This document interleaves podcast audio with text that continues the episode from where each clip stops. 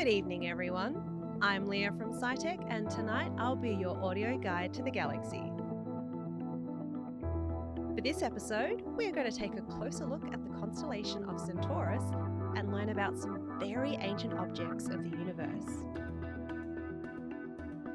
You can listen to this episode just after sunset on any night this week.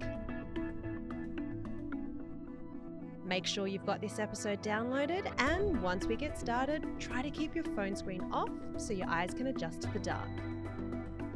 Before you head outside, make sure you grab some insect repellent, a torch, and a jumper if it's cold. Ready? Let's go.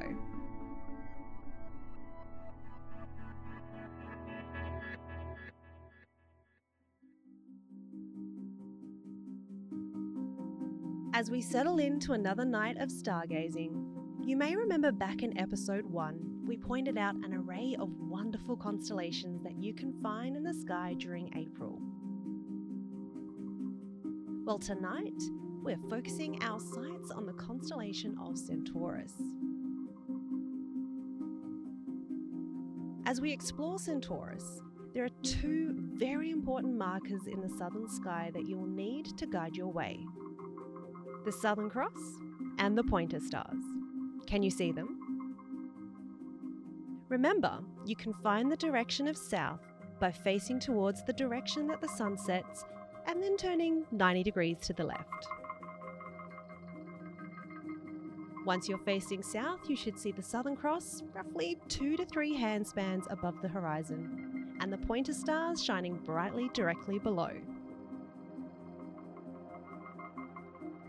We're going to begin with the easiest things to spot in the constellation of Centaurus, which we learn all about in episode 1 its front two legs. And remember, Centaurus represents the mythical creature of a centaur, half human, half horse. So as you trace it out in the sky, keep that picture in your mind. Luckily for us, we've already spotted the centaur's front legs, marked by the two pointer stars. These two stars are the brightest stars within Centaurus, making them very easy to spot. And while we call them the pointer stars because they guide us to the Southern Cross, their actual names are Alpha Centauri, the bright yellow star closest to the horizon, and Beta Centauri, the bluish white star just above it. Now, you may have heard of Alpha Centauri before, because it's actually quite a special star, being the closest star to our solar system. Of course, it's still incredibly far away. We're talking nearly 40 trillion kilometres away, which it's just over 4 light years in distance. Remember, space is pretty big. But that twinkling bit of light is basically our sun's next door neighbour. On the other hand, Beta Centauri is much further away, sitting at a distance of 390 light years away. It goes to show, with these two stars almost equally as bright as each other in the sky, Beta Centauri is incredibly big compared to the neighbouring Alpha Centauri.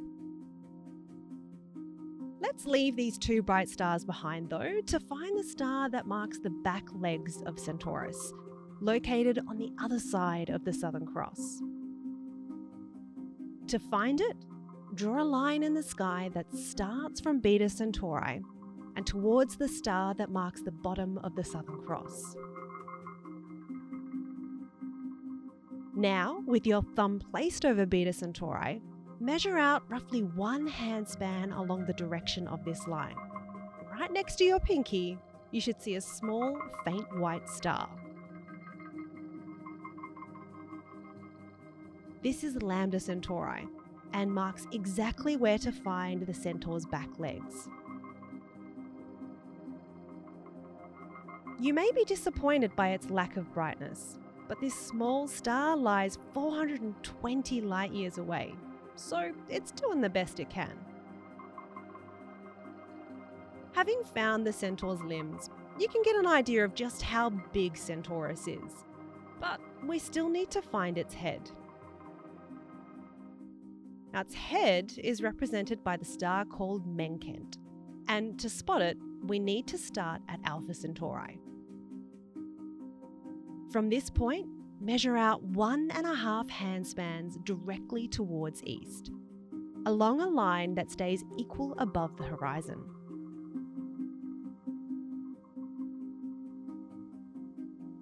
From here, you should see a bright red star.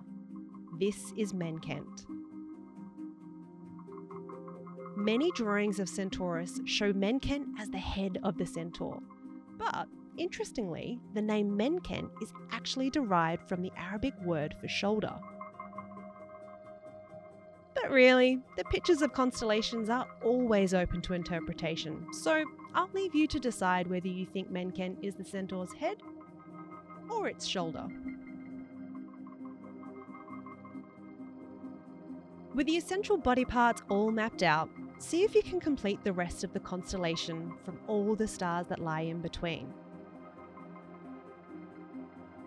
If you do need a bit of help, give episode 1 another listen to help fill in some of the gaps.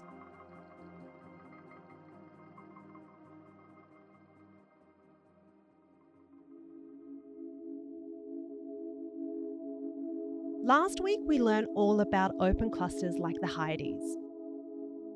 This week, we're going to learn about another grouping of stars called globular clusters. And fortunately for us, we can find a globular cluster within the constellation of Centaurus, and it goes by the name of Omega Centauri. Globular clusters can be a little more difficult to spot, but if you do have a good dark sky, we might be able to see this one. Starting with the Southern Cross, draw a line that starts from the right arm star of the cross through to the bright red star that marks the top of the cross. Now, place your right pinky over the right arm of the cross and stretch out your hand along the direction of the line. If you look to where your thumb is, you should spot a little faint object that looks a little like a smudge. This is Omega Centauri. Now, the reason why it is a tiny smudge is because Omega Centauri is a group of roughly 10 million stars, all tightly packed together across a radius of 75 light years. To put that into perspective, if we were to count up all the stars that are within a 75 light year radius from Earth, the number wouldn't even reach 10,000. There are some other key differences between open clusters and globular clusters other than the sheer number of stars. In globular clusters, even though these millions of stars are all gravitationally bound together, they didn't all form together at the same time.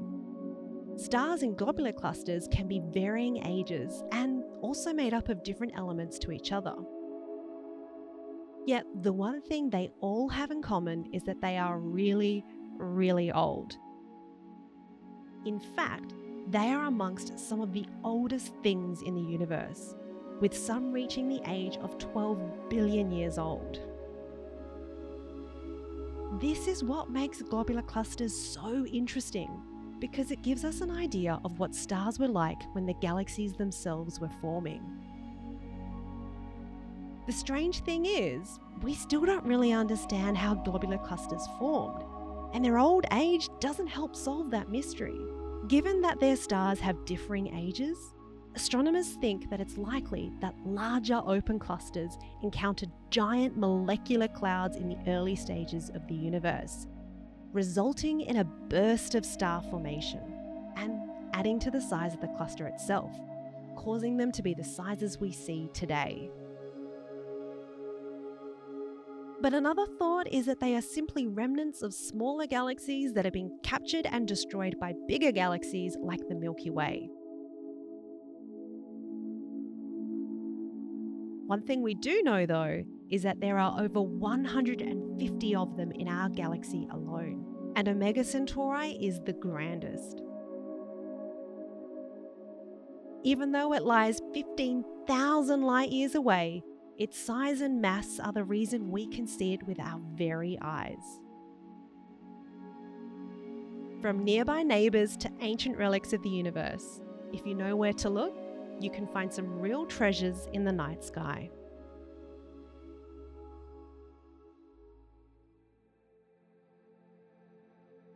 That's it for this episode of Audio Guide to the Galaxy. Thanks for joining us, and we look forward to seeing you again soon. And remember, you can find the universe just outside.